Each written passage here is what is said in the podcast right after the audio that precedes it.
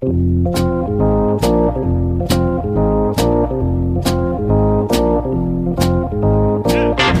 us a little bit about what you saw and, and, and being able to relay that message to Cora when you watched Kimbrel pitch and, and kind of help out so he wasn't uh, tipping his pitches. So tipping pitches, we hear about it all the time. People at home understand what tipping pitches is all about. It's amazing. And that's remarkable. Alex, huge news in the world of baseball this week. Massive news. Groundbreaking. Everything is changing news.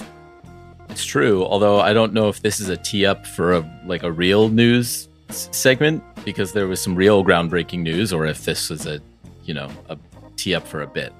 It's I'm probably It's like you don't know me at all. It's like you don't. It's like you've never been on this show before, a show that you created and have been on every single episode of. Um, no, the big news this week is that Tipping Pitches is doing a merch drop. That is right. This is the groundbreaking news everybody is talking about in baseball in the last week. We have a couple new shirts for y'all, and um, and another non-shirt product, Bobby. But of course, we're not going to tell you what that is until the end. That's called a tease. That's what the professionals do. And we're professionals now. I hate to break it to everybody. I'm sorry. Uh, we have other stuff to talk about before that, Alex. We have a name change for one of the 30 Major League Baseball teams. We have some minor league treatment updates. I don't know. A, a story about how the Angels minor leaguers are being treated. Uh, same shit, different day. Alex is going to do his weekly update on how the development of the Oakland Athletics, or maybe not Oakland Athletics Stadium, is going. But before we do all of that, and before we tell you about these new designs, I am Bobby Wagner, I'm Alex Baisley. and you are listening to Tipping Pitches.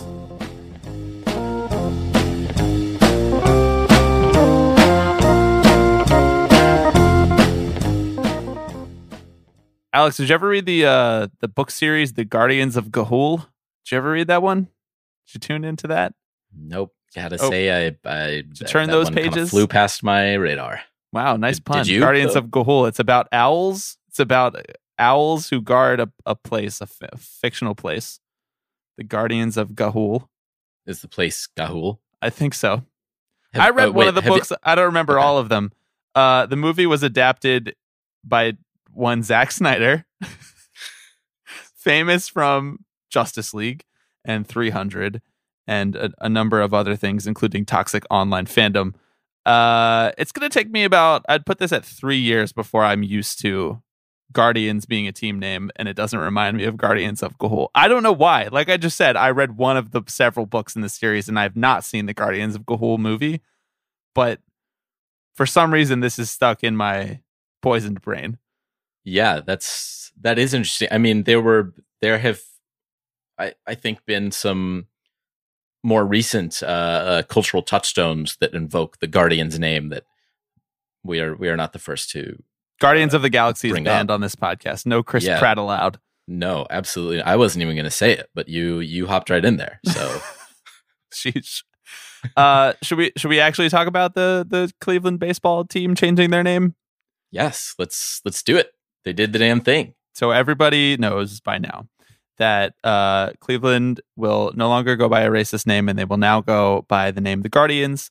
Uh, this broke earlier last week, and I want to start out by saying I want I intentionally resisted the urge to share an opinion on the name right away because, like a lot of people pointed out, it's just weird to like think of a name for anything, especially a professional sports team if it's not just going to be the name of an animal, then people are going to make fun of it because they might think that it sounds stupid. Uh, it took us about three weeks to settle on a name for this podcast, and we just didn't really have a reason for it. We just came up with random baseball phrases. So I wanted to resist the urge to sharing an opinion about this name for a few days. And in that few days, there have been a lot of different discourse cycles, some of which in good faith, some of which obviously in bad faith, as all things in the world of baseball. Um, but I want to talk about a couple of those things. First things first, I wanted to ask you what your immediate reaction was to the name change and the design change, the logo change too, because I know that you shared an opinion or two on that immediately after the news. Yeah. So they they will be the Cleveland Guardians, as you as you mentioned, uh, starting next season.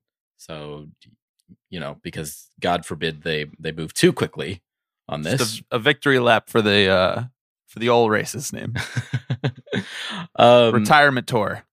and the the name, which I'm sure many of our listeners know by now, uh, alludes to the uh, the quote Guardians of Traffic, which are these um, Art Deco sandstone sandstone sculpted figures. That's a Uh, tough one. Yeah, Peter Piper picked up. Probably Pepper. a better way of better way of phrasing that. Yeah, um, but they they sit on the Hope Memorial Bridge, and they uh, they are these icons of the Cleveland metropolitan area, and they're they're really they're really gorgeous um, figures. I should say first off, if you haven't seen photos of them, they're they're really these incredible towering um, features.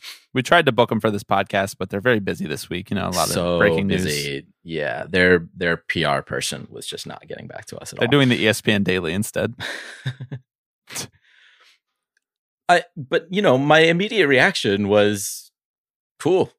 I sounds this it, it already puts the name in like I would argue the top half of baseball team names right now.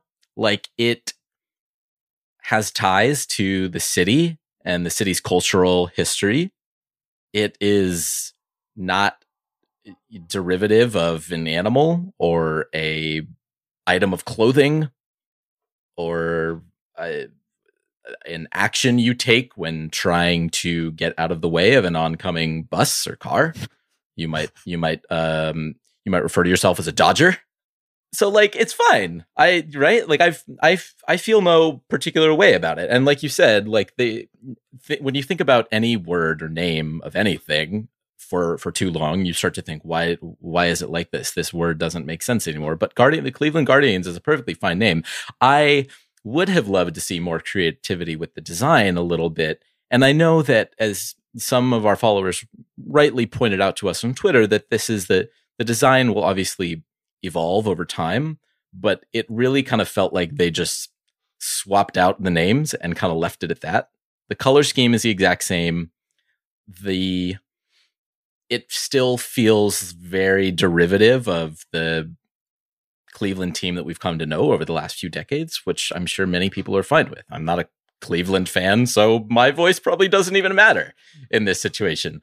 Um, but I don't know. I think there's there could have been some cool ways to get get creative with it, incorporate some of the Art Deco style into the actual logo itself. We can we can talk about that that Guardian baseball logo if you really want to.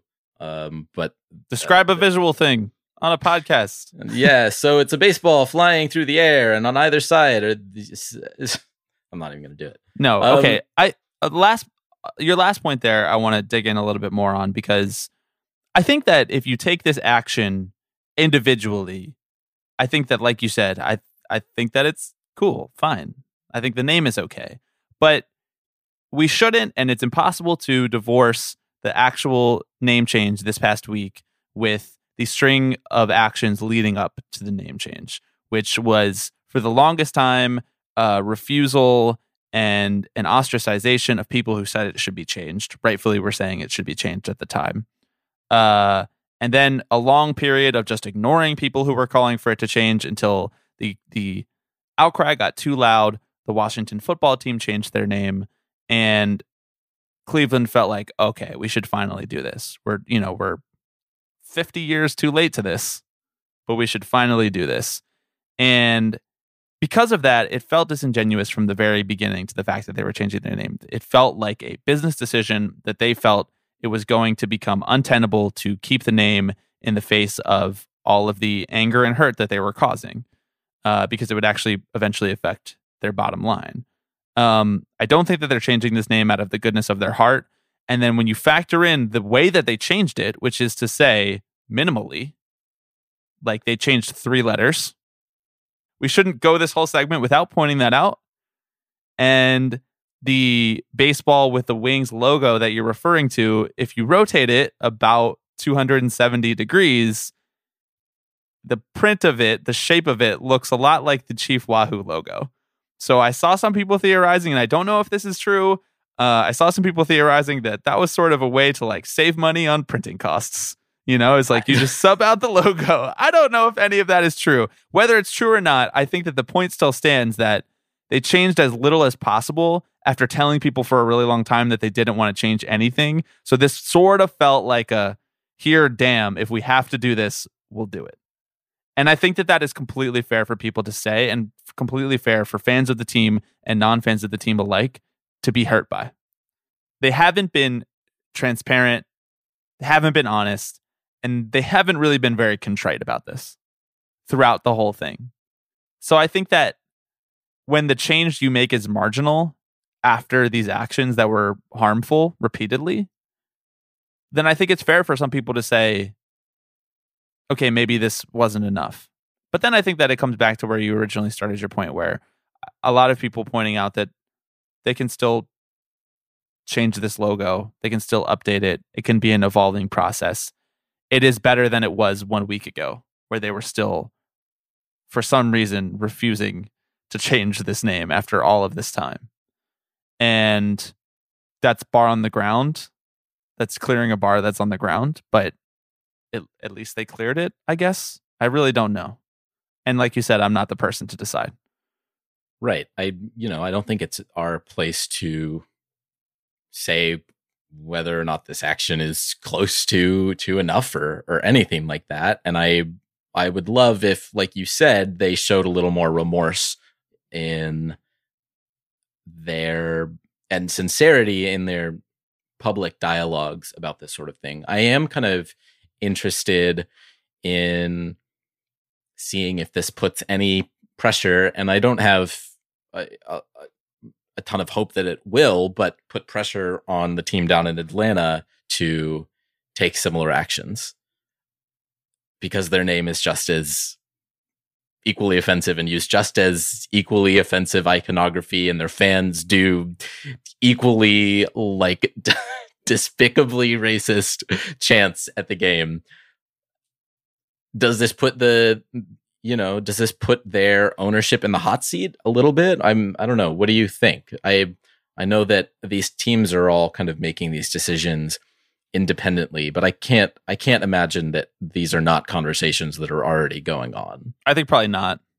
Honestly, I hate to be cynic. I hate to be cynical, but Atlanta has this like bad faith way out of the conversation by saying, "Oh, we're just trying to honor this history of this country by naming ourselves after a tribe and you know, we're competing in their spirit." And it's that's clearly not what they're doing. Obviously, it just shouldn't even need to be said, but I will say it for the sake of clarity. But I I if this was going to change from Atlanta, you would hear it 3 years ahead of time because Yeah. we heard it 3 years ahead of time in Cleveland. So until you start to hear that bubbling up from Atlanta, my prediction, my cynical worldview of Major League Baseball and how its individual teams operate is that nothing is going to change in the immediate short term. yeah that's fair what did you um what did you think about the the announcement video itself narrated by our bay area native icon tom hanks Can you help me understand why Tom Hanks is voicing that over? Is he a I can. Cleveland fans. I, I actually, I, I, I actually can because I was curious about this. Uh, same thing myself, right? Because he was not born there, and he also doesn't live there, and so I was a little curious why they would have would have pegged him. You know, I mean, they could have gone with Steve Harvey, could have gone with uh, Halle Berry. I'm just looking up celebrities born in Cleveland right now Steve Harvey? The more you know. the more you know, right? Um, but Tom Hanks has um, some deep rooted ties there, uh, and he he essentially credits the um, he credits the the the Great Lakes the Great Lakes Theater in Cleveland as basically being the the place where his career started. He spent three summers working there and has gone on to shout out the city and the theater um, Hmm. many times over the course of his career. So it This and, is a movie and podcast now. It I don't see as a movie podcast, and so Top it five seems Tom like Hanks he movies uh, go. uh, Toy Story one, big Toy Story and then three. that seems to be the connection. Okay. Start of his start of his career. All Which, right. I you know, just there I- are, there are worse connections to make. I was just curious. It's not important to the to how I feel about the video. Here's how I feel about the video. Just didn't mention any reason that they're changing. Just completely ignored the reason that they're changing. And this is kind of what I mean when I say there was no atonement going on here. There was no nobody felt bad throughout all of this announcement. They were dancing around it. And the video is just like a series of platitudes. And it seems like really sawed the edges are sawed down by some like PR market testing mechanism in a way that honestly feels like it's missing the tone. Like the tone for we had a racist name for 70 years should not be Chevrolet commercial. And yet that's what we got. Yes, I I agree. So I'm interested to see. We're obviously in the very early stages of this whole rollout, and we don't really have a sense of what the uniforms might look like, what uh, hats might look like. Although, again, if you if you just look at the current uniforms and squint a little bit, you're probably basically there. Yeah. And that's not even to say that like everything that Tom Hanks, I keep wanting to say Tom Cruise, don't know why. That's not everything to say that Tom Hanks said in the video is not true. Like it can be true. Everything that you can have a beautiful blue collar history. The team can have been there for a lot of people who are in that city, but that's not really what we're talking about here. We're talking about changing the name because it was wrong. It was a wrong thing to do. And you know, up until this point I have not seen much accountability there. And it's probably because the only person who can really take accountability for something like this is the owner. And the owner never takes accountability for anything in public. That's why they're the owner. Because the owner was the only, the owner, there's several owners who have owned Cleveland throughout the time that they had this name. Those are the only people, that's where the buck stops. Like if they wanted to change the name, the name would change.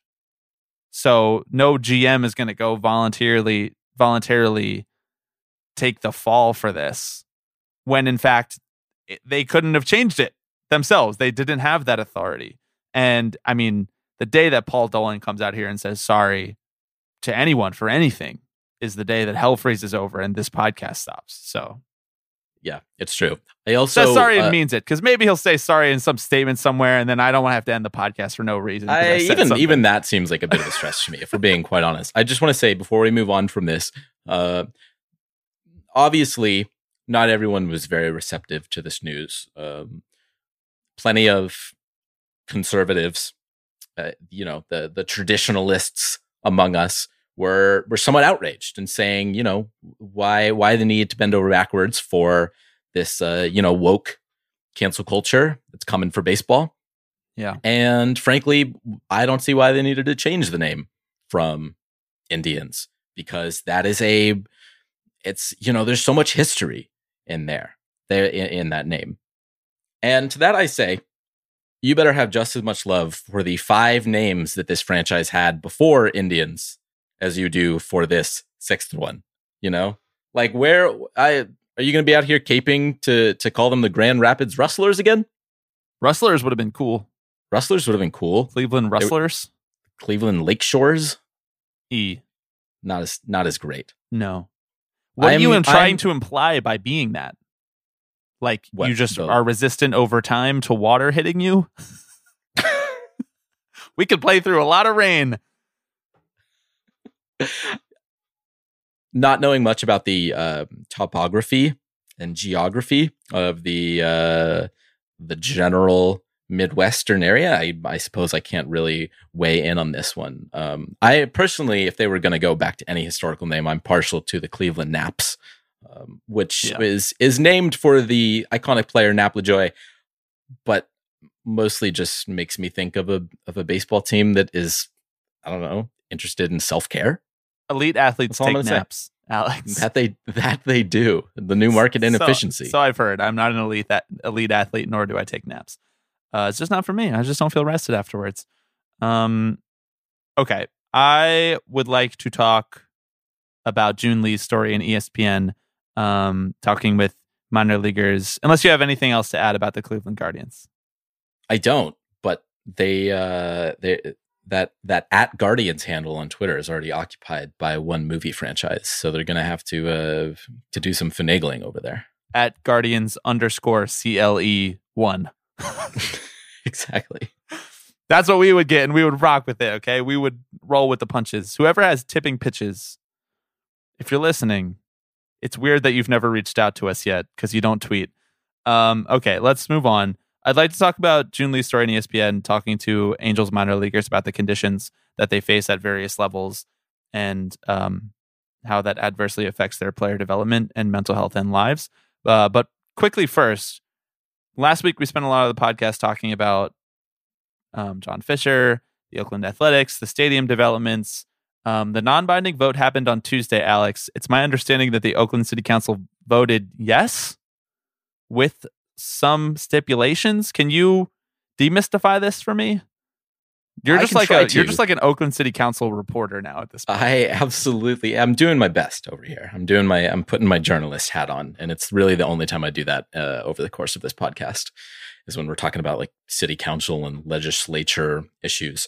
The the the city council voted on a term sheet. It was not the term sheet that the Oakland A's had put forth and that they requested a vote on. It was a, a modified term sheet that the city council had gone back and revised. And at the at the upfront of this whole process, the A's basically said if you if you don't vote yes on our term sheet, even if you vote yes on another term sheet, we we still see that as a as a no for us, and we're gonna you know start making plans elsewhere. Well, the city council effectively called them on their bluff and said, "Well, we're not going to cave to you, but we would like you to stay in Oakland if we can maybe come to an agreement on how to how to make that happen." And it's worth pointing out that a lot of the city council members also were not a fan of the term sheet put forth. the modified It term seems like sheet. The modified term sheet. No one is really happy with any of this, and it was a non-binding vote, and negotiations are going to be ongoing, which is really funny because I um I kind of thought that this was it, that this was the drop dead date, and the A's were going to be moving to Las Vegas after this. So um, hmm, interesting there. We can uh we can turn to Rob Manfred for a little expertise on this, who uh who said for the last four years at my request and urging the Athletics have invested significant resources and, and have made a major commitment to their community in the hopes of remaining as Oakland's only major professional sports franchise. We're disappointed the city council chose to vote on a proposal to which the A's had not agreed. We will immediately begin conversations with the A's to chart a path forward for the club. Thanks, Rob. Sounds like they weren't exactly prepared for the city council to just move forward Kind of a baller move by the city council. They're just like, we're just going to change your offer, and then we're going to tell you that we're going to vote yes on this changed offer, but we're not happy still. Yes. That's what counter proposals are. pretty much. And again, the, Can I after say all quickly? this talk about yes, in that offer includes $352 million of public funds. I didn't read the, the gritty details, and I don't know if the gritty details are even decided on where that would come from and what that would mean. But let me just say that the Oakland Athletics have said that there is no world in which they can accept $352 million of public funds. That's nowhere near enough for them. And I'm supposed to believe that John Fisher is this ace businessman who is worthy of all of our praise and admiration because he's amassed billions of dollars over his life, most of which was inherited through a trust fund and managing his family's money and deforesting, which is like as easy as it gets. Like you just make money for cutting down trees. Congratulations. Um, I'm supposed to believe that $352 million to build a ballpark is not enough. $352 million plus whatever private loan you can secure at whatever extremely low rate because you're an antitrust exempt sports franchise, which, as we've talked about a billion times, is just a license to print money. So you can get whatever loan at probably whatever rate you really want. Yeah, yeah. So This is just 352 million free dollars. Yes, that they are still negotiating where those funds will come from. There's talk about bringing in the the county to assist with some of that. There Why don't we just bring in inter international funds? I've, we're m- readily moving in that direction. We really are. Um, these are. It's also worth pointing out that these are not even funds that would go directly to the uh, development of the ballpark itself, which the A's are privately financing uh, a billion dollars for. These would go to quote unquote offside infrastructure improvements, which that might mean anything from traffic control to uh, new uh, state of the art offices for the A's brass. So there's still a lot to be ironed out here. That much is fair. Um, but the A's have, you know, also floated, hey, maybe we'll move to Henderson, Nevada. E- even though it's um, in the middle of Nevada, which is not I- rooted in Oakland. Let me just tell you something about Nevada. It's not Oakland. it's not Oakland. Also, um, I n- not many waterfronts around there, so I hear on Yeah. which to build your crown jewel Uh, ballpark. a- but it's the whole hey, I, I could I could be proven wrong. deserts might change. They- we, they might suddenly get a lot of water. From what I understand about climate change, it's very fluid. It's definitely not getting drier and hotter. Right, of course the climate changes, Bobby. It gets cooler, it gets warmer, it gets cooler again. Right. It's a cycle. Boom bust. Um, how much is the United Nations going to have to pony up for this ballpark? Someone has a billion dollars roaming around. Let's be honest. Yeah, it's true. I'm- Unfortunately, it's a bank, and that means that John Fisher will have to pay it back, which is like not his mo. Clearly, yeah, are we gonna get some like some like Russian bots coming in here, influencing the outcome of any city council city council uh, decisions going forward? There's still an environmental impact review that has to happen, and there's a actual binding vote that will happen at a later date. But for now, it's really just all kind of smoke and mirrors, and you know, that's that's what you get when negotiating with billionaire team owners. What can I tell you? I'd love to be able to tell listeners of this show like this is the time where you actually really have to pay attention, and this is when we will know whether the A's are going to leave or not. But there's never going to be a time. It's just going to be one day the A's are going to decide to actually walk away, or they're going to decide to accept the proposal. There is no until the Coliseum leases up, which is in two years. Tw- after 2024. Yes. So until that day, we are not going to know definitively, or until one of those two events happens. And it's infuriating. And yet, Rob Manfred is putting out statements about how shocked and disappointed he is and hanging out with Travis Scott. I am God. I am looking forward to going and watching the A's play um, at Tesla Field in in Henderson, Nevada, and taking a uh, glorified subway train there. That's going to be fun. That would be that would be sweet. hmm Again, though, Elon Musk cannot cannot. If Rob listens to this show, please don't honor any other request I've ever had for you. That's fine, but please do not. It's in your best interest too to not let Elon Musk buy a baseball team. He's gonna try to move it to Mars. When does when does Jeff Bezos get into the baseball business? No, no, no, nope, not allowed. Uh, okay, let's talk about let's talk about Joon's piece in ESPN. Um, Joon Lee, former guest of this uh here podcast, uh, he wrote a piece in ESPN titled "Some Players Say Los Angeles Angels Failing in Treatment at Minor League Level as GM Vows to Address It." Uh, we know by now that minor leaguers make less than minimum wage. We've talked about this a million times.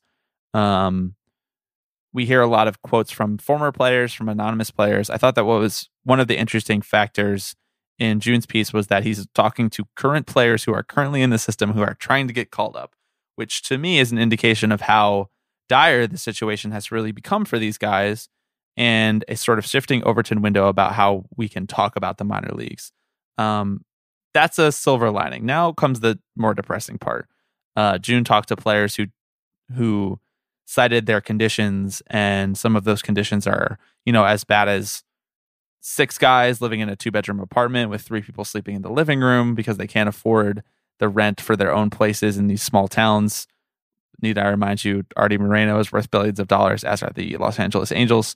Um, other guys saying that the Angels are asking them to eat up to 4,000 calories in a day, but only providing them with 800 calories worth of food.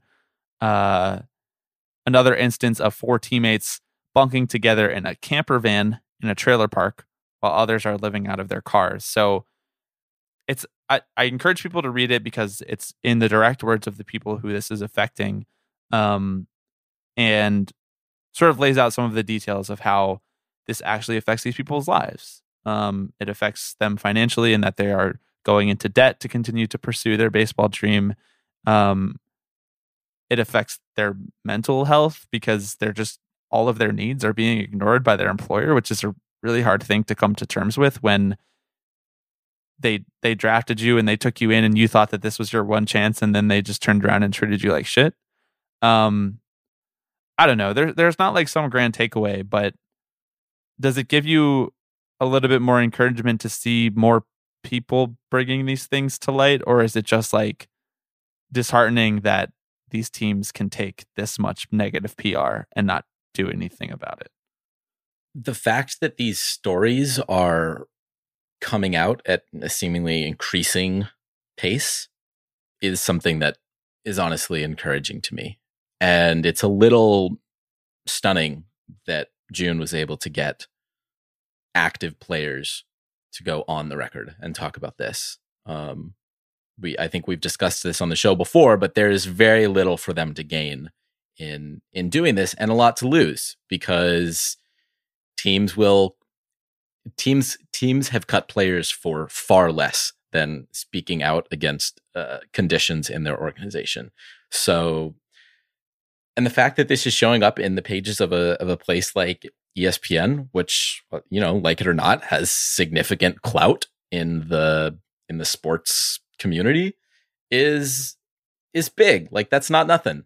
Um, I would love to see, and this maybe is not a surprise, but more collectivized voices uh, on this sort of thing because it seems like we're getting a lot of one-off stories about individual teams who are treating their minor leaguers terribly in like slightly slightly different ways. And creative you could say. creative ways. Yes exactly the, the the the michelangelos of of wage theft. Um is there a class at like at, at like business schools? Like when you're getting your mba you think that there is any like hyper specific class out there that's like ways that you can create more value from running a baseball franchise? 101 i'm i'm sure there is and uh, i mean the, the the the class is just these owners having conversations with each other and yeah. giving each other tips. Like Buy that's store brand peanut butter instead of jif serve it on wonder bread instead of you know fucking i don't know what a healthier brand of bread is than that I, uh, Ar- Arnold. I buy Arnold. yeah, it's, there it's you go. Bread. Yeah, yeah, it's good bread. good bread. No free ads. Yeah. No, Arnold, no please send ads. our check our way. We intended to incorporate you into this conversation in this exact route. I think that a lot of credit has to be given to the organizations who have been banging this drum for for years now, um, and it's no they are no stranger to these um, sound waves. But places like More Than Baseball and Advocates for Minor Leaguers who are creating an environment in which players feel like they actually have support here. And that means something. Players recognizing that they're not alone in this and that there is actually significant like public opinion to back them up on this is huge. And so if nothing else that that gives me encouragement that like the Overton window is slowly but surely shifting. Yeah. I agree with all that. Um two things that I wanted to point out. Number one, there's a, a point in the piece where a player says, um, it's Kieran Lovegrove who plays for the Rocket City Trash Pandas. Um, he says that the current living conditions for minor leaguers in the Angel system, they they prove through actions, if not words, but through actions, that Arte Moreno does not care about winning. And this is a guy who says that he cares about winning. This is a guy who tries to go out in free agency and patch up some of the problems with the Angels. Um, but much has been written. A lot of um, oxygen has been spent. A lot of in- ink has been printed about how the Angels can't put a winning team around Mike Trout. And now around Mike Trout and Shohei Ohtani, two of the best players in baseball, if not the two best players in baseball. And do you want to know why? Read this story because Mike Trout has been the best player in baseball since 2012. and they could have drafted 24 other guys by now and developed them into a better team than they currently have around him. They could have won World Series by now if they ran their operation like some other teams who treat their minor leaguers just slightly better. Like don't pay them well or you know, don't pay them what their actual market value would be in this artificially suppressed market. If they just gave them like state of the art equipment and good food, that's it. Joon goes on to list some of the organizations that have overhauled their minor league system. And when I say overhaul, it really is like bottom of the barrel, bare minimum. Like he he cites Cleveland feeds them three good meals a day. And they have a great weight room. And they're like the model. I mean, they've developed more good baseball players than any other franchise has, more or less. When you factor in all of the great pitchers that Cleveland has developed and then traded away, their player development is thought of as some of the best team in baseball. If you just switched organizations, if you just gave Cleveland Mike Trout, maybe they win the World Series. So if Los Angeles took Cleveland's model of actually treating some of their minor leaguers like humans in some ways, perhaps they could also win a World Series. So sorry, Angels fans, but Arte Moreno doesn't actually want to win. I think that you might know that, but this just goes to hammer it home. That's number one. And then the second thing I want to point out is, and Joon puts this in the headline. So, like, you need to kind of say what the team said back in that the, the GM responded to this story through a statement. Angels general manager Perry Minasian responded in a statement through a team spokesperson. Quote, what is being reported is unacceptable and we will look into it and address it. So is this the first time he's hearing about it? He just didn't know. I didn't know that we were only paying you $1,600 a month and your rent is $2,000. Just didn't know. Right. Never came across my desk. CEOs like to like to pretend they are really doing a lot of work and they know the ins and outs of the organization because the buck stops with them. Uh, and until every time something someone, bad happens, something bad happens. It's like, oh, actually, that one I wasn't. I didn't know about that. that one stops with the farm director. hmm Yeah, yeah. So that's really on on him. We're gonna take action. What is being reported is unacceptable. So the no coach realized that six of his players were at the same address. Yeah, they all just take the same car together. and they all all of their their minuscule paychecks get sent to the same address, hmm but we just didn't know. That's the company line. And then like they get away with it, you know? The teams get away with it. Because it's fun to watch Shohei Ohtani. It really is. hmm Yeah, it's hard. He went two for three with a homer and a stolen base today. Like, fuck, man. Um, that's all I got. That's all I got on Joon's piece. Um, we'll link to it in the description. And as always, you can support more than baseball directly. I, I encourage you to follow with what advocates from minor leaguers share. Um, it's a little harder to support them directly, but they do a lot of good, um, basically like investigative reporting about stuff like this. Like they break a story like this multiple times a week. So um, make sure you're following along with what they're doing. And then obviously, if you want to buy unionized the Minors shirts, the proceeds from that do go to more than baseball to help try and solve as much of these issues as possible for an organization that is not the billion dollar behemoth that is Major League Baseball. Yes, well put. Okay, should we uh should we take a break and then and then hit some three up, three down? Yep, let's do it. Bound or gagged if I'm lost or losing. I might want to leave from here. All right, let's start with down. Go for it. Kick it off. Okay, yes, there it is.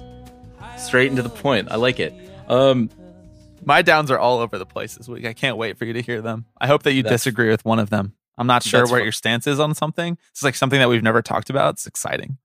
Oh my goodness. Okay. This is this is crazy. Um well, I'll I'll I'll get my first one out of the way, which is just that he's back, folks. We we talked about him last week. And lo and behold, Thom Brennaman lived to call another game. To be clear, it's high school games. Um but he will be back in the box. Uh calling some high school events uh, via a service called Chatterbox Sports.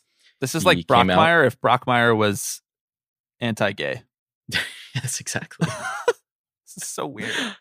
um there's there's not much to like actually unpack here or like discuss um the the only thing that i really want to pull out of here is that he he made this announcement via a video where he talked about he, how excited he is for this for this opportunity and and he he ended his announcement by saying by the way i think castellanos just hit a home run to left Hmm. which No. really just kind of tells me Yeah. that he didn't learn anything. Nope. You don't you don't get to make the joke. No, you do not. No. You just you just don't. Uh and I think listeners get that. So let's move on. Um my first down this week is a quote from Joe Girardi. And it, I don't think that it's really Joe Girardi's fault. I think he's probably in a really weird spot. I don't know that he can really say that much more, but he was asked um, earlier in the week about the main reason why guys on the Phillies are refusing the vaccine. And he said he, he said it has to do with the lack of history behind the effects of the vaccine. Quote, everyone has their own belief system and some people aren't as trusting as others. I think there's like a really nuanced thing that he could get at if he wanted to say something like that. But I don't know that he really does want to share that very nuanced conversation. I think if Joe Girardi wanted to get up there and super duper educate himself and talk about how lack of information has cultivated certain anti vax sentiments among certain demographics of people in the United States and a distrust of big government and um, all of the ways that it has fucked over anybody who's not a white straight man in its entire history. Like, I think he could probably do that, but I don't know that that's really what's going on with the Phillies. And I think that you're sort of co opting that very nuanced argument to defend Aaron Nola and Bryce Harper doing weird anti-back shit. And I don't like it. I don't care for it. I don't care for it at all. This is the baseball team that was dealing with a COVID outbreak quite recently, correct? I think I think this is we're talking about the same franchise. It turns out if you don't inoculate yourself against the virus, you can get the virus. But what about the fact that they just like came up with it really quickly? There's another thing in this in this quote. He said it has to do with the lack of history behind the effects of the vaccine. It's like, all right, if you really want to get in the nitty gritty, like I, Aaron Nola is welcome to get the Johnson and Johnson, a vaccine technology that has been around since the 1920s. You know, if he's not like comfortable with the mRNA vaccine, which is wrong, you should be plenty comfortable with that. There's no chip in there that's going to change your life. and Make Wait, you you, didn't get the you didn't get the chip? I- I did. I know. It's why we've been off. Our chemistry has been off for the last couple months.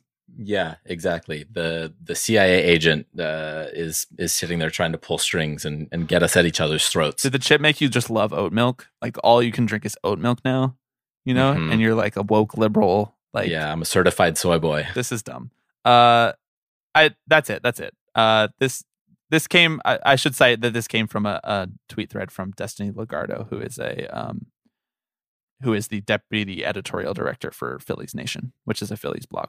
Um, okay, what's next for you?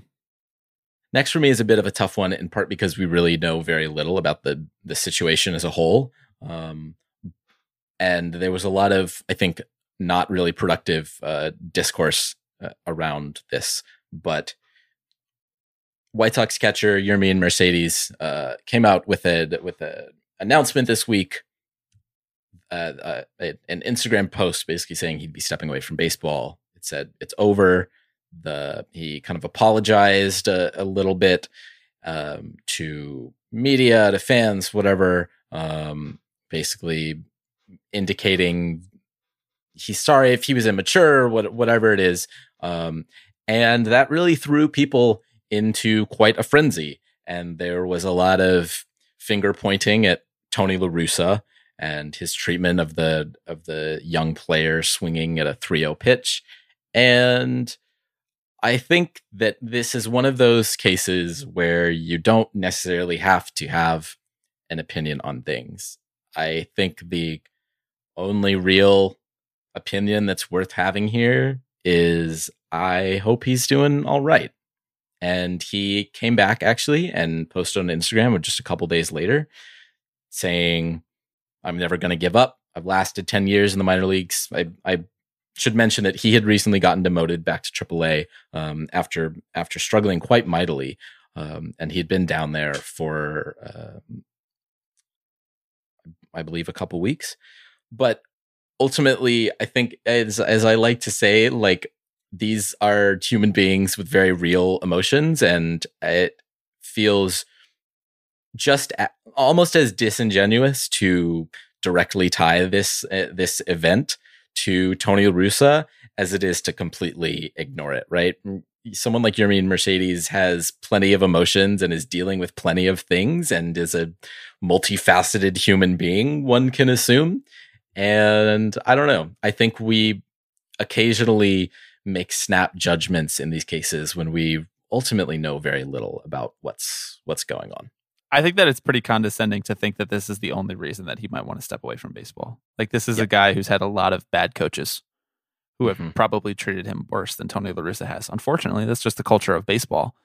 I I think that it's okay to think that what La Russa did is bullshit. In fact, I think that what La Russa did is total bullshit. And of course, I think that it might be the reason, but I don't know.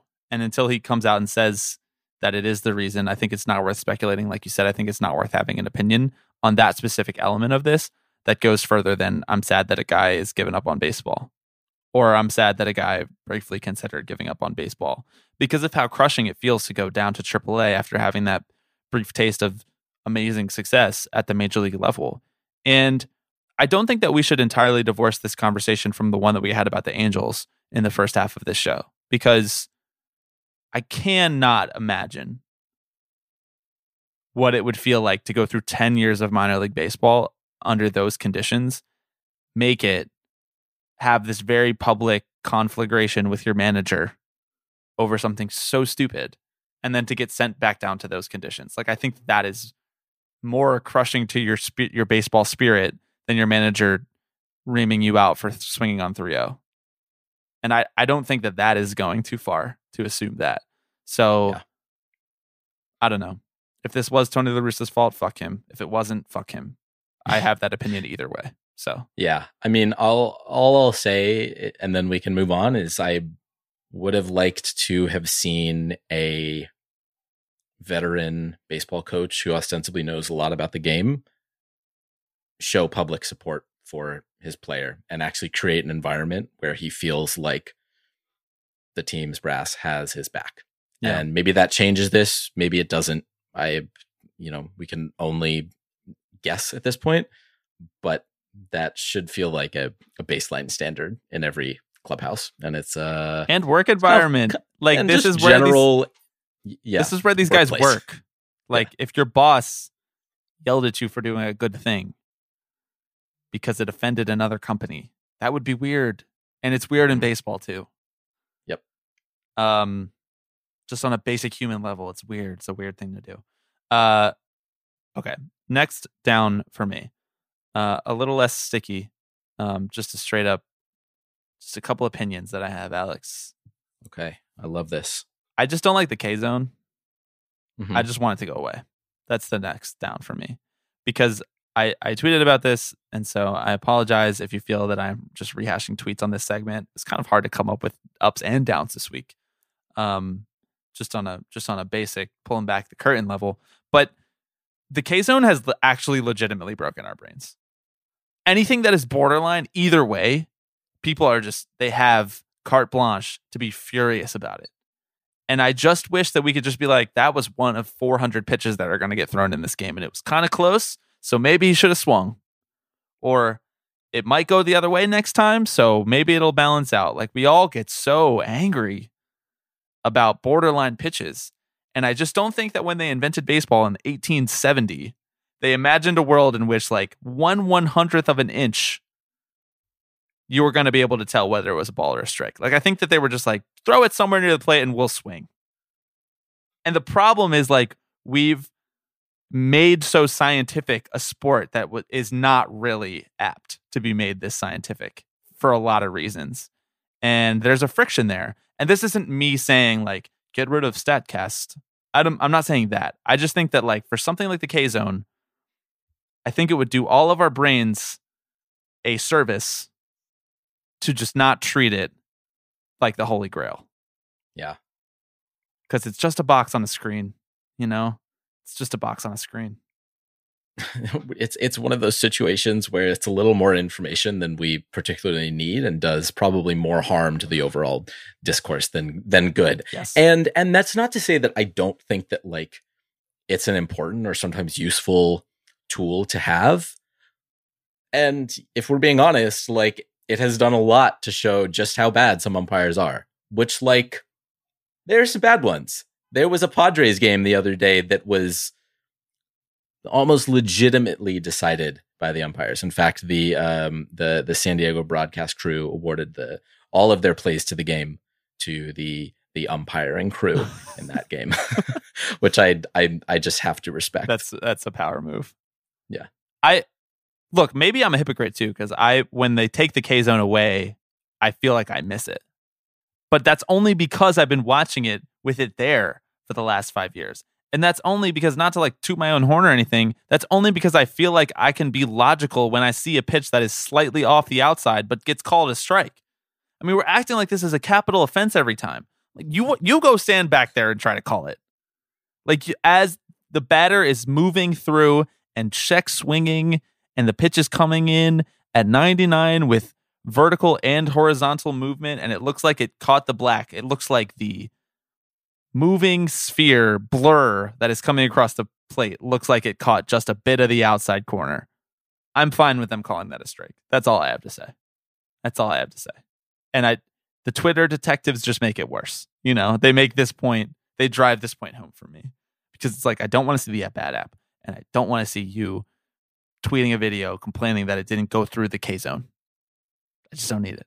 the the like 3D zone is almost more frustrating to me just because I can't really wrap my head around what like I I I understand what they're showing and how they are showing it, but when you're doing it in the middle of an at bat and it's over a questionable call and they're showing you the 3D zone and the camera's like moving around and they're like, look, the ball touched through this bottom quarter uh quadrant it, w- it was just a quarter of the ball that that touched it for the front half of the zone i'm like this is not really adding to my understanding of what happened on that pitch No. i'm just seeing a lot of shapes and i'm kind of confused and i'd like to see the next pitch please That 3D zone is not how anyone in that equation viewed that pitch. It's not how the batter saw it. It's not how the pitcher saw it. It's not how the catcher saw it. And it's definitely not how the umpire saw it. So yeah, I I concur. And I think that we would all be a little more sane if we could say that when you have two strikes, you should cover a little more of the plate. And when you don't, you're fine taking close pitches. That's it. I don't think that that's that controversial of a statement. agreed Don't get rung up with two strikes looking. Goes back to Little League. there it is now we've got the the talk radio sports maybe they should just uh swing at close pitches maybe they should just be better up there maybe they just should I not strike out actually think that. I, I actually think it. Uh, Maybe this is just because I was a pitcher, but like just swing when it's close, and then you won't get rung up. So, but like if it's a ball, but the umpire might call it a strike, swing at it anyway, Yes, even if you know that in theory, but You you, don't know. hit it. You don't know. You don't know that it's going to be a ball.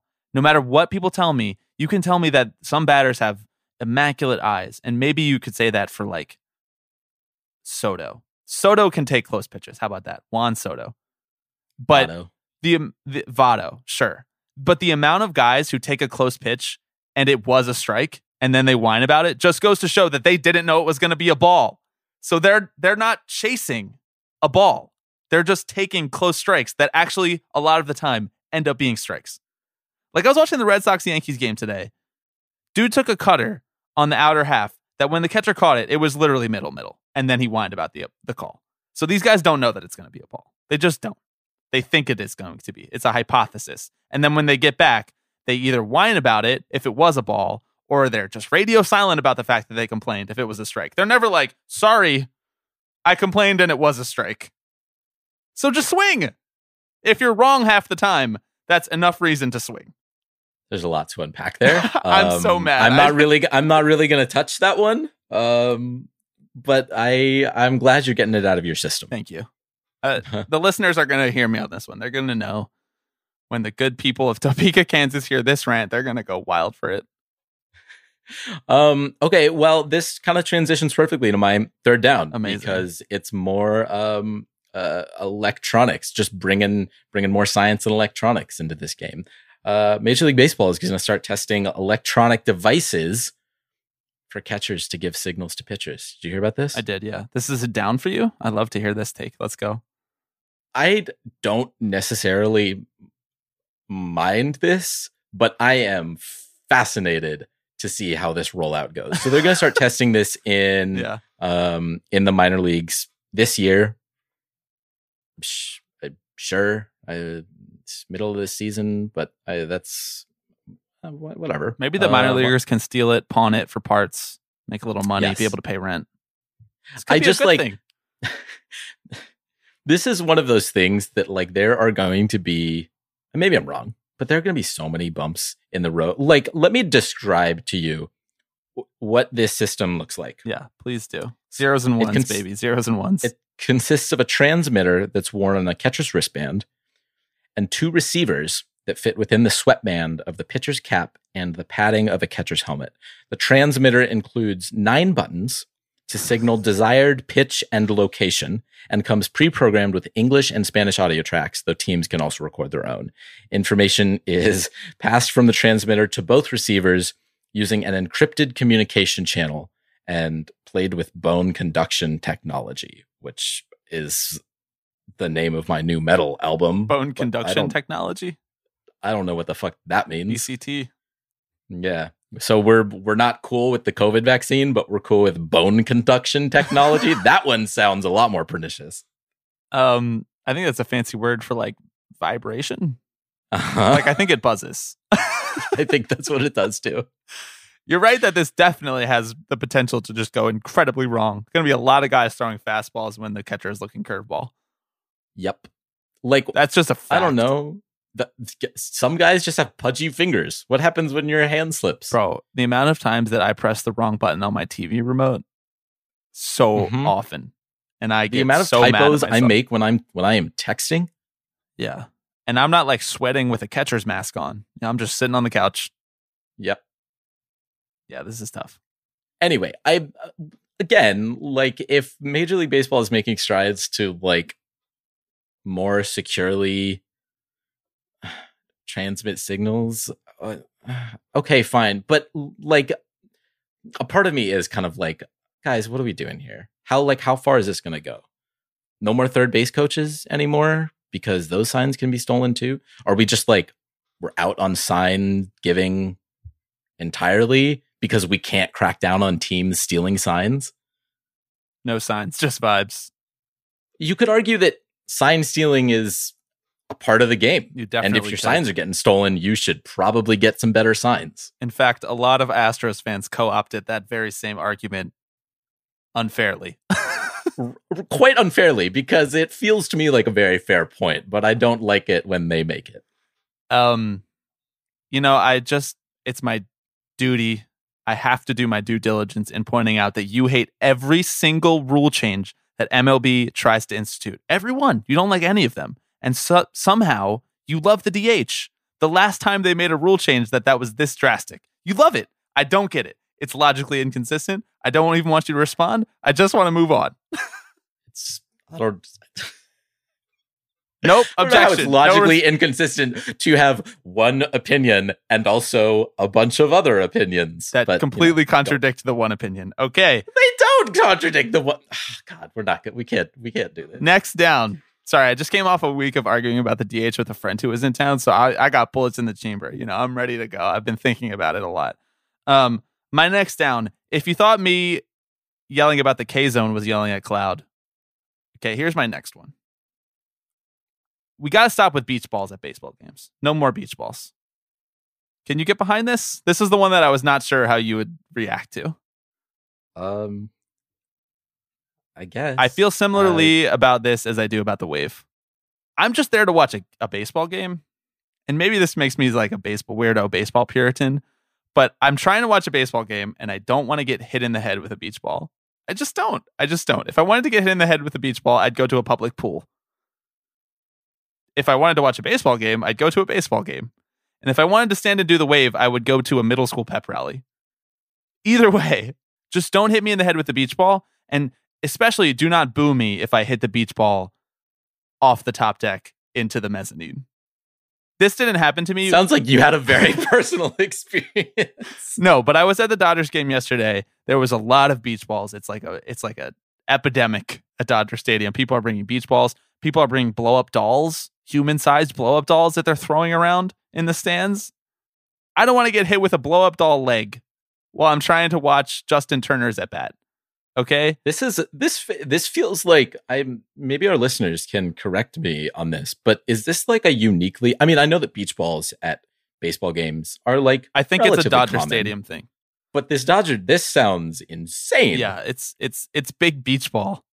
This is like a Mhm. viral ad campaign for beach balls. Well, here we are talking about it. Yeah. So did it work? They've incepted us. Okay. But again, no, I did not hit the beach ball over the edge. Someone else did, and they got mercilessly booed for like five minutes. That poor person just wanted to watch the actual baseball game that they paid $40 for. I don't know. Maybe this is my most boomery boom- boomery pod ever, but no, this is I I I, I can get behind you on this. I love This when I feel really these- strongly about something and you just don't care, clearly, from the I jump. just- You're just I- like, whatever. Right. Well, again, I mean, if this is a uniquely, um, uh, if this is a phenomenon that is like unique to Dodger Stadium, then I I understand your your frustrations about it. I have not found beach balls at baseball games to be overly um, intrusive and an impediment to my enjoyment of the baseball game. Um, the most it takes is usually for me to pick up the ball and just kind of hit it away. Nope. But you know, I've some people are are are less accepting than others, and that's just okay. That's me, the less accepting Yep. one. Mhm. okay, I think we've done all of our downs. Thankfully. that was the longest down ever. yes, yes, yeah. Uh, okay, so let's do our ups. You go first. So uh, this first one I bring up, it's it's real bars on the ground uh, moment for us here on tipping pitches, and I I it almost it it doesn't feel like it would be worth mentioning in really any context, but I really only want to bring it out bring it up to draw a contrast between a, a similar situation that happened recently. Um, Nationals infielder Starlin Castro was placed on administrative leave uh, this past week, or mm, I believe a couple weeks ago, under its domestic violence uh, policy, and doesn't seem like he's going to be back with the team. And that assumption comes from this statement that uh, General Manager Mike Rizzo gave, and he said, "We've got to do better. We've got to do better than this." the whole the whole world has got to do better than this and it's unacceptable and it's zero tolerance here and i don't care how good of a player you are it's zero tolerance and we're just not not going to put up with it.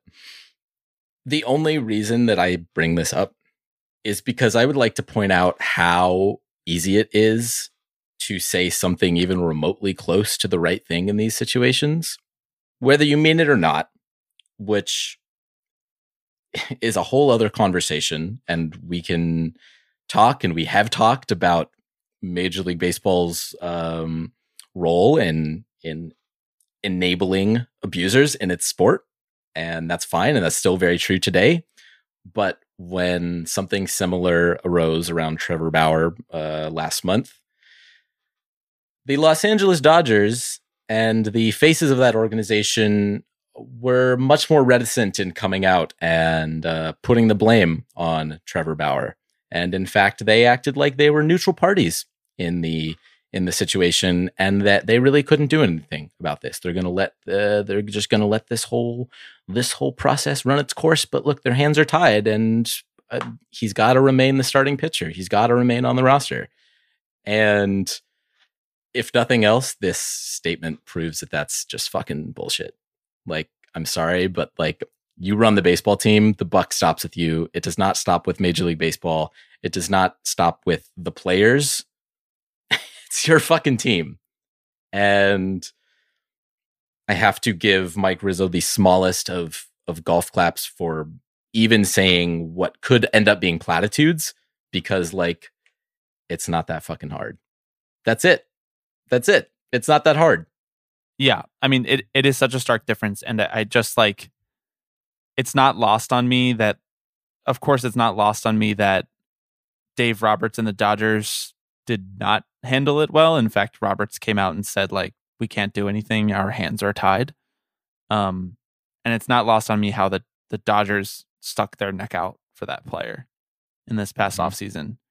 And perhaps I might theorize that some of that reticence had something to do with the fact that he was their highest paid player who they had gone against the grain and chosen to sign anyway, despite, you know, previous red flags that have been discussed on this podcast.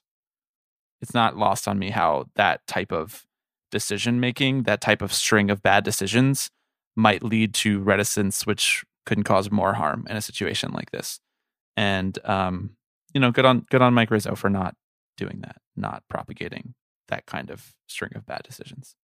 I mean, and and maybe maybe this is a different situation if we're talking about a star player on the Nationals, right? And Yeah. not a um a player who's a, a free agent at the end of the year who is not necessarily a cornerstone of their team or anything like that. We might we might not be sitting here talking about this. Um but you know, you take what you can get, right? Yeah.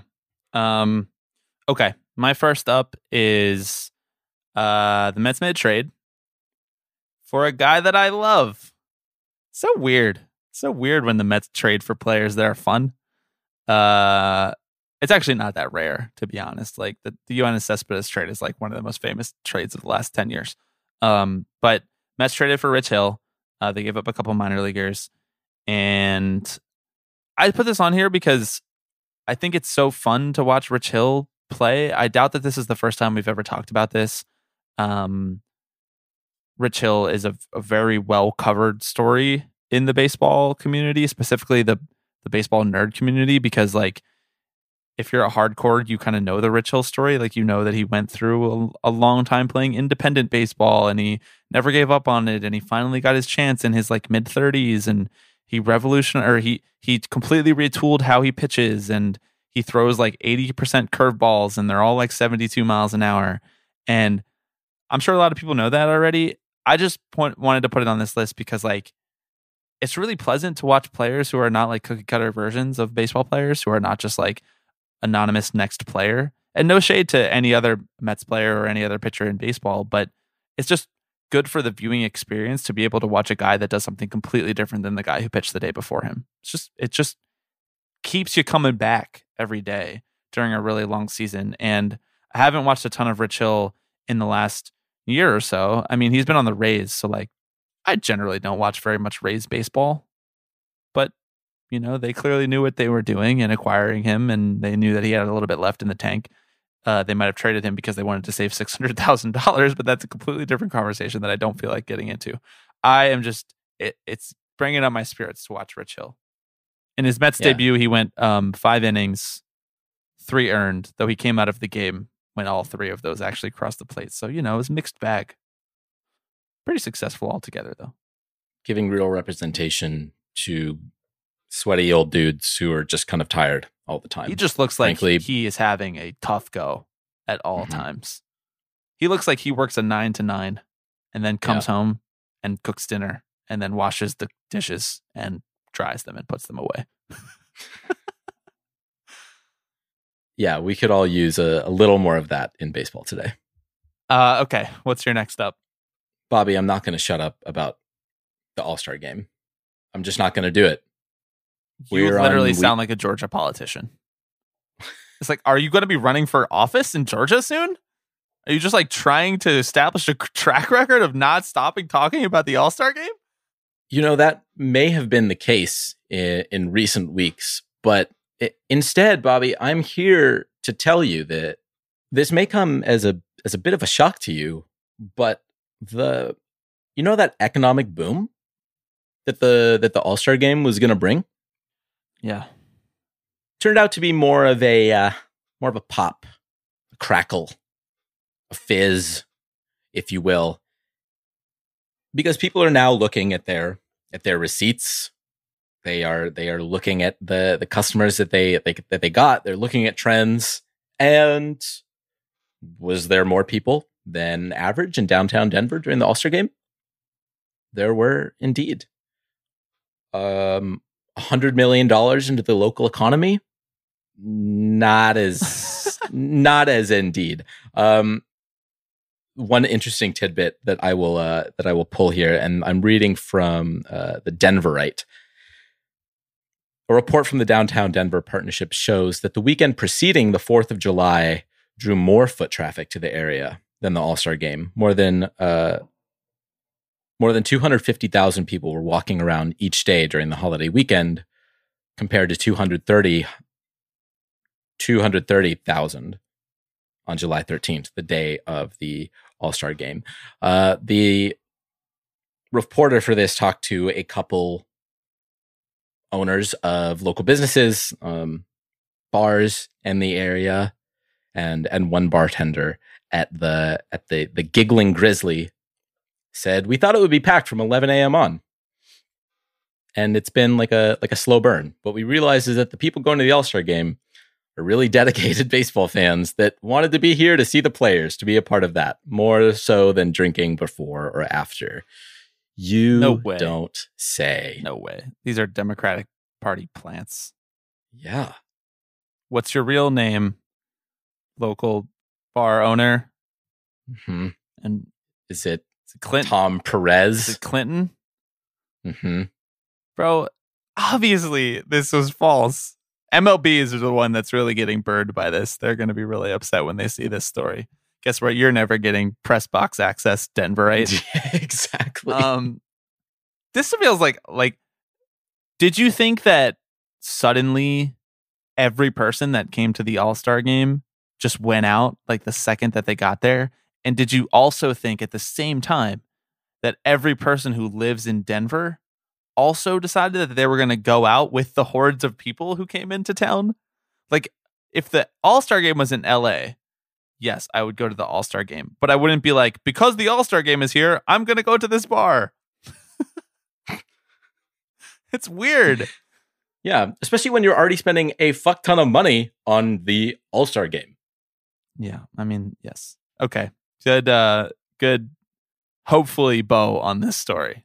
Yes, I hope that's our that's our epilogue, but we'll see. I'm sure that I'm sure there'll be more to come out. What is next up for you? Next up for me is a video from Sunday Night Baseball. No, it is not of Alex Rodriguez. It is of Milwaukee Brewers shortstop who they acquired this year, Willy Adames, who was mic'd up. I'm going to play this audio for you, Alex. Mi amor, mi amor. Vamos. Despiértate. Vamos, mi amor, despiértate, despiértate. Vamos, despiértate. Uh, for those of you who haven't seen this video or heard this audio, this is uh, a video and the accompanying wired, mic'd up audio of Willy Adames talking to his bat. He is speaking to his bat. He is getting really close to his bat. He is kissing his bat. And for those of you who don't speak fluent Spanish, he is saying, My love, my love, let's go. Please wake up. Which is just delightful stuff. And the type of stuff that, you know what? Sunday Night Baseball, good job. You don't hear a lot of flowers from us here on Tipping Pitches, but great work, ESPN producers. Phenomenal work. Choose the right guy, get the right get the right material. I am 100% in favor of miking up baseball players that are not like actively in the moment trying to perform a baseball play.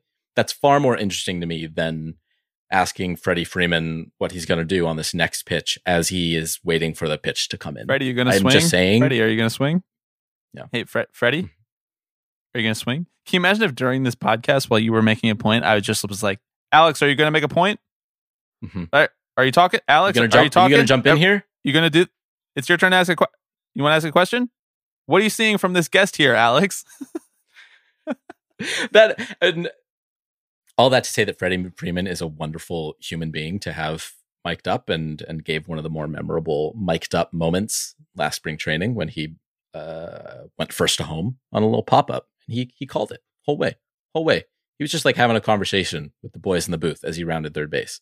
So I, maybe Freddie Freeman is the exception to the rule. Perhaps. But this is a lovely, lovely, lovely video of Willy Adames. Good work by I- Willy Adames. I speak to my microphone before actually speaking into it. You know, we have a candid conversation. Yeah, and it served you well. Uh, okay, what's your final up this week? My third up this week, Bobby, I th- I think might be the same as yours. And we teased it up top, but we got to do it to him. New unionize the minors shirts, a new baseball cap, that merch is dropping today. This episode is is dropping on on Monday, July 26th. And if you hit that Shopify, you will see some items that that are in desperate need of of purchasing. Yes, I'm just so- going to put that out there. We're giving the listeners a bit of a head start. If you're the type of person who listens to this podcast first thing Monday morning, we love you so much. And to show that love and appreciation, we are giving you the drop on everybody else at two o'clock Eastern Standard Time. I don't know if it's actually standard time right now or if it's Eastern Day Daylight Time. Two o'clock Eastern, Alex. The tipping pitches merch is going to drop. It is going to be an A's inspired Unionize the Minors shirt a Minnesota Twins inspired, beautiful design from Alex Baisley himself, Unionize the Minors shirt. And the moment maybe some of you have been waiting for, but really just me, Possibly a few of possibly a few of you. We don't know how many of you have been waiting for, but we're just going to create the demand anyway.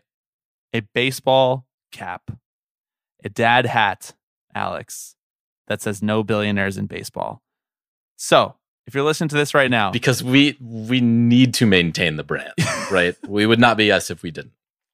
So if you're listening right now and it's after 2 p.m. Eastern, please get to that link as soon as possible. And if it's before 2 p.m. Eastern, set a timer, you know, get ready to get there and purchase a hat because they are limited. The hats are limited. The shirts, we have as many of those as there will be demand, but the hats, only a select few people will get hats that say no billionaires in baseball. Worth mentioning, as some of you know, all proceeds from Unionize the Minors shirts go to More Than Baseball to support their efforts in improving the lives of minor league baseball players and their their families. They they they work with with them to find housing. They um, work with them to get them food if they need it.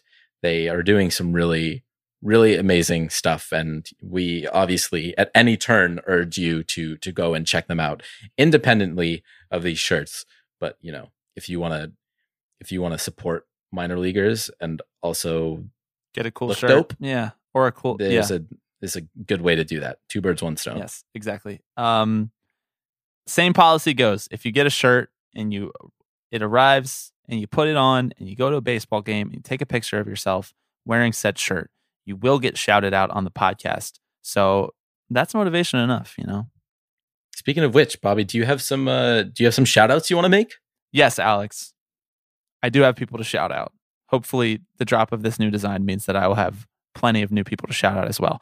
Um, shout out to Phillies Pitchers Union, um, legendary listener of Tipping Pitches, constantly sharing pictures of themselves in the unionized and minor shirts.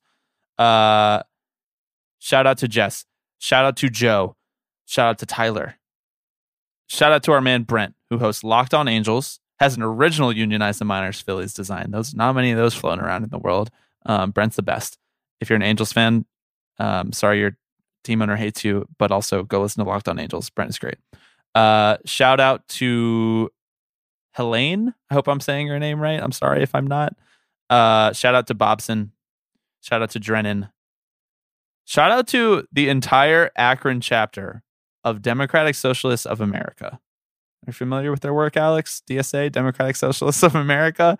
Heard, heard of Shout out to the, the entire Akron chapter who uh, took a, a chapter trip to the Akron Rubber Ducks game and made signs that said unionize the minors. That's a special shout out, independent of the shirt situation. That's a really cool thing to do. Um, shout out to Mac and shout out to Otis. I don't know if that's your actual name, but it's in your Twitter handle, who sent shirts to their friends who were going to a Portland Sea Dogs game. Final shout out goes to Charlie from the Durham Bulls game. Uh, I think that's it. I'm sorry if I missed you. Um, but the good news, if I did miss you, is you can buy an A's or Twins or Phillies or Dodgers unionize the minors shirt and get a shout out from me on the podcast. Yeah, we had to throw the twins in there to dispel any notions of coastal bias on our part. We've we've we've hit AL, we've hit NL, East, Central, West. I don't know, Bobby. Maybe maybe maybe next we partner with some minor league teams. You think they'll be receptive to this? They'll probably be on board, right? Hmm. You think the Hmm. Rubber Ducks would be down to do a unionize the minors night? I would love it if they were. I would really love it if they were. Um, okay, I really we got to get out of here, but I really cannot recommend enough that you go check these designs out. Alex absolutely crushed it. Um, I didn't tell him that I was going to shower him with praise on the podcast, but I could tell from the look on his face he feels totally comfortable accepting praise at all moments of his life. He's very good at that. Uh, especially this Twins one. I love this Twins one. Even if you're not a Twins fan, it's their classic design, which I didn't know what it looked like before I unfortunately I'm very sorry I don't remember the listener who suggested that we look into this design, but if that listener is you, email us please. I'd like to know and I'd like to give my proper thank you directly. Um that's it. That's all I got. Oh, that's not true. The last thing that I have to say for special special for listeners of the podcast is the prom- promo code for this new merch drop. I'm just to say it. It's a it's definitely a joke, but it's definitely still to work and get you 15% off. That promo code is JLO, J L O. If you've been plugged in, you know that the promo code for the previous merch was AROD. I believe that's still in effect also. You could use either. Don't use both. Come on, that's fucked up. But just use one or the other. Choose choose your fighter, AROD or JLo. Promo code AROD or JLo. Yeah, choose choose the team that you're that you're standing behind. We're we're never gonna do an Affleck promo. yeah, JLo is way ahead though, but she's she's I mean, AROD did buy a, a basketball team. I don't know, man. We're late in the podcast. Thank you so much for listening. We'll be back next week. I fall asleep with my friends around me. Only place I know I feel safe. I'm gonna call this home. Hello, everybody. Uh, I'm Alex Rodriguez. Tipping pitches. Tipping pitches. This is the one that I love the most. Tipping pitches. So we'll see you next week. See ya!